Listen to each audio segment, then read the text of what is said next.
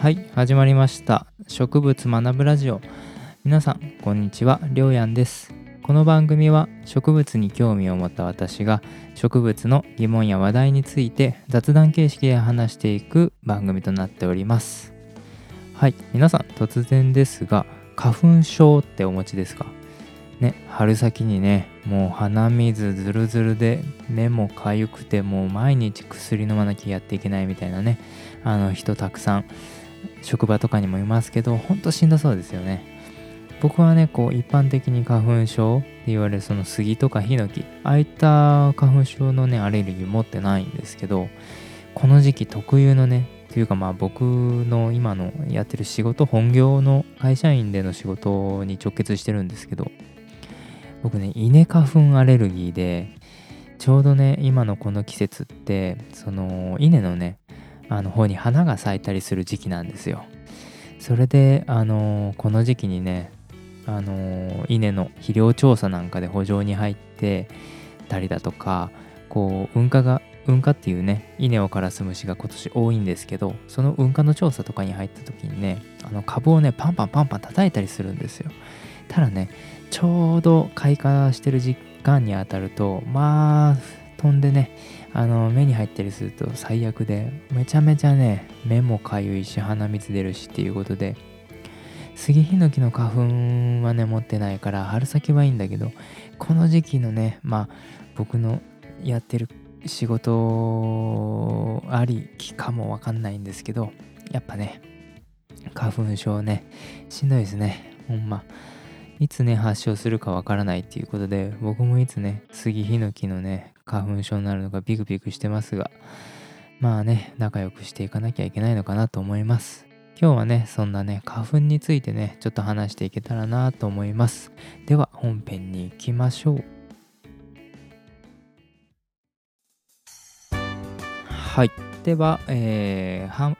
日はね花粉についてちょっと深く掘り下げて話していけたらなと思います。皆さんね花粉とは何でしょうかっていうところでどんなものが思いつきますかね？先に話したまあ花粉症しかりなんか花の真ん中にある黄色い粉っていうようなねイメージを持たれてる方もいらっしゃるかもしれませんが花粉っていうのはね、まあ、植物の生存戦略における重要なね、あのー、キーとなるものですよね。花粉をまあうまく受粉して受粉させないと、まあ、次世代にね自分たちの、えー、子孫がね、あのー、残りませんから。この花粉をいかに、えー、受粉させるか。しかしね植物は自分では動けません。何かに、えー、花粉を運んでもらわないといけない。ということで今日はその花粉のね運ばせ方といいますか。植物の、えー、花粉をどう、えー、広げてもらうかっていうところに、あのフィーチャーして話していけたらなと思います。先のねまあ第何回の、え配信か忘れましたがにもちょっとね触れてたと思うんですけども多くはねあの虫に運ばせるパターンあと鳥だとかっていう動物に運ばせるパターン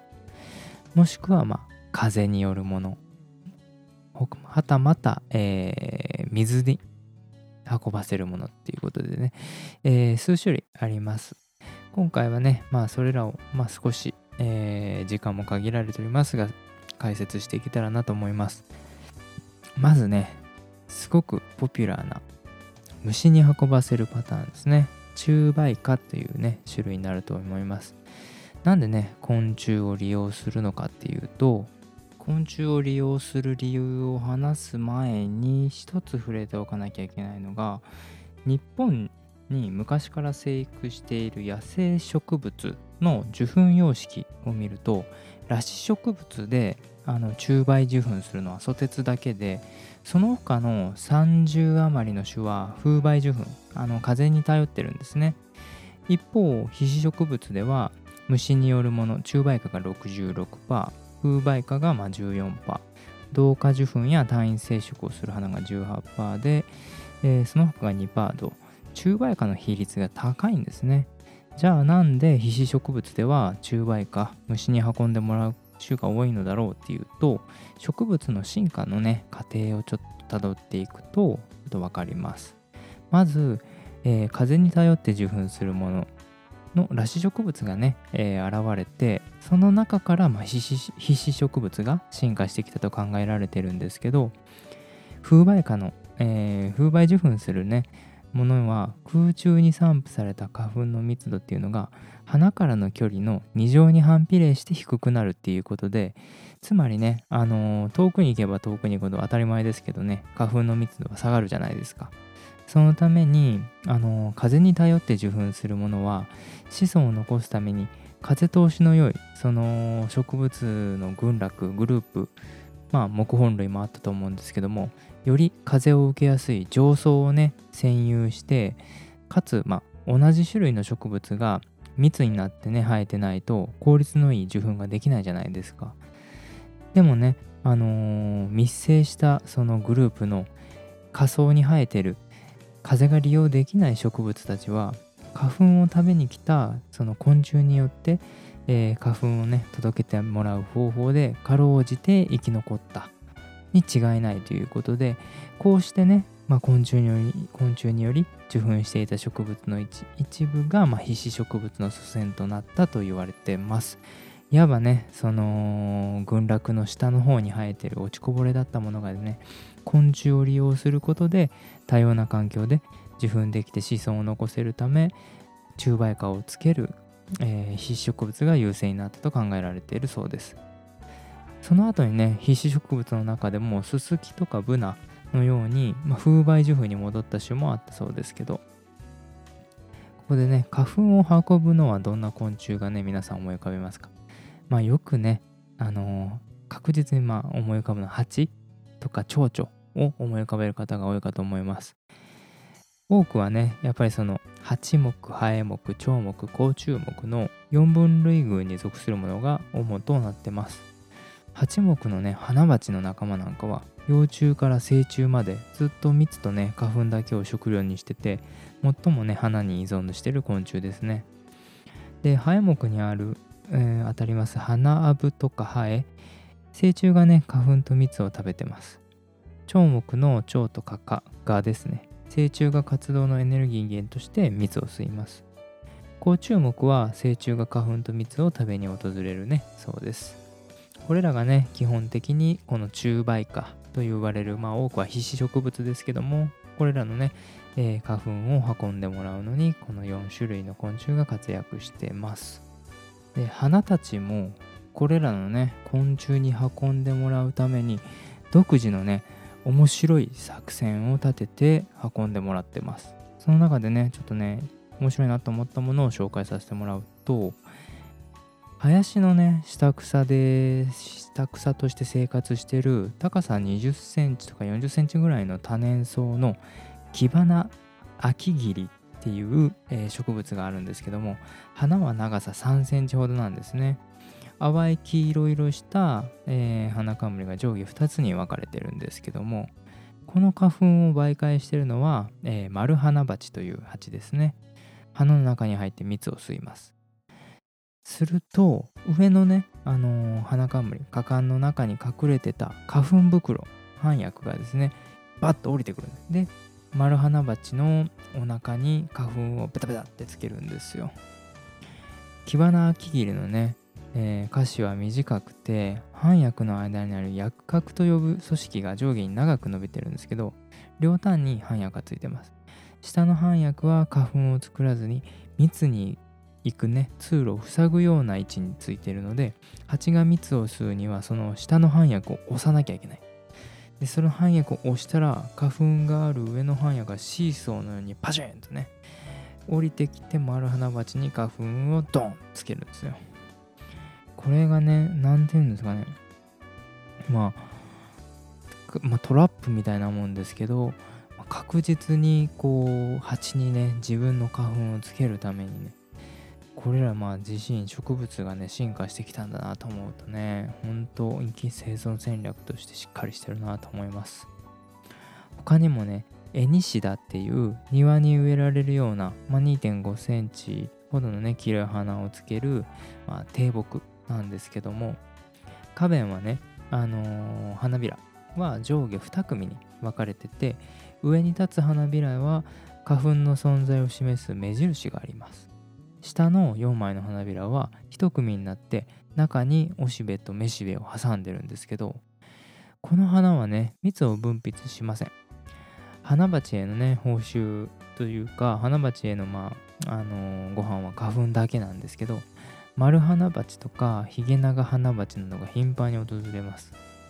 蜂がね花に止まって花びらの、えー、元の部分気分にね頭を押し付けて後ろ足で踏ん張った時に花はね突然パッと弾けて中からおしべとめしべが飛び出してきます。でそれで蜂の背中をパチンと叩くんですね。その時に蜂の背に黄色い花粉をなすりつけておしべのあ間違えた。めしべの中東に蜂の背についてきた花粉をこすり取り受粉させるんです。背中にね中東に付着するよりはるかに多い花粉がつくので蜂はそれを後ろ足に移して幼虫の餌として巣に持ち帰るということでまあね、えー、ウィンウィンの関係でね非常にこううまいことできてますよね。まあねこう破裂するというかね弾けるようなねこう作戦を立てるっていうのもね、まあ、さっきのキバナ秋切りのシーソーのような反訳の動きもそうですけどよくね、えー、どういうふうなことが起こってこう植物自然界でねこんななんか特別な動きというか進化をしてるのかなっていうのは非常に面白いなと思います。またねあのミツバチの目がまあ複眼になってるんですかね。5000個と5000個ほどの、えー、目がね並んでるんですけどもあんまり目が良くないみたいなんですよ。だから、えー、周街道っていう花は雄花と雌花がねすごく似た様子なんですよね。これがまあ蜂にとってはね、えー、どっちがどっちかわからんと。花粉がある方なのか花粉がない方なのかわかんないのでまあ手当たり次第ねパパパパねあの周街道の花にね、えー、ミツバチは寄るんですけどこれがね周街道の罠である方はね花粉がなくてまあ雄花か。雄花では花粉があって雌花にはね何の花粉もないから、えー、蜂がね訪れれば意味ないんですけど全く似た花で目が悪いミツバチはですねどっちも行くわけですよ。ただね雄花で触った花粉がまあめしべにつくっていうことでまあ、蜂のね目が悪いのを利用して騙して、えー、花粉を、えー、広げてると。他にはえっと蝶々ですね。口の長い蝶々をいかにうまく利用するかっていうことで、えー、ツツジが挙げられます。ツツジがねえっと蝶が好きな、えー、赤色の花冠を持ってて蜜の存在をもうバチバチ存在をね示してます。ここにあるよってね。蝶が長い口で蜜を吸う時に腸の羽や体に触れて花粉のね受け渡しが確実にできるようにおしべめしべが鼻の中央に集まってて長く突き出してたり花粉がね4個ずつ一塊になってそれが粘結紙って呼ばれる繊維であの綴られてて蝶々が蜜を吸う時糸の一部でも蝶のね足や長い毛に引っかかったら一度にねたくさんの花粉が運ばれるような仕掛けになってます。他にもねいろんな植物がその植物独特の、えー、仕掛けを用意して虫たちに花粉を運ばせてるっていうとまあここではね、まあ、なかなか全部は紹介しきれないんで、えー、私が思ったまあ代表的なものかどうかちょっとあれなんですけども面白いなと思ったものを紹介させてもらいました。えー、今はね、えー、虫媒化ということで虫によって花粉を運ばせるものが、えー、紹介させてもらったんですけどももう一つはねあの風に運ばせる方法のタイプ風媒化と言われるものをご紹介させてもらいたいと思います。えー、いわゆるまあね先はさっきはまあ虫に任せてましたけどももう風媒化っていうのは風任せなんですよね。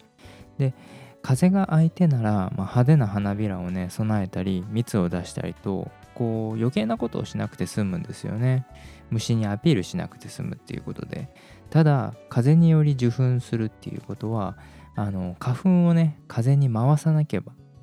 回させなければならないということで花粉をどういう大きさにするかっていうのが問題になってくるみたいです。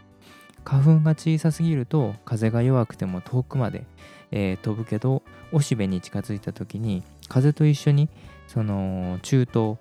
えー、受粉するとこですね。それを迂回してしまう恐れが大きくてで大きくしすぎてしまうと風が中東を迂回する時に感性の力が強く働いて風の流れから飛び出して中東に衝突しやすいみたいなんですよ。ただその反面遠くまで飛ばせないと。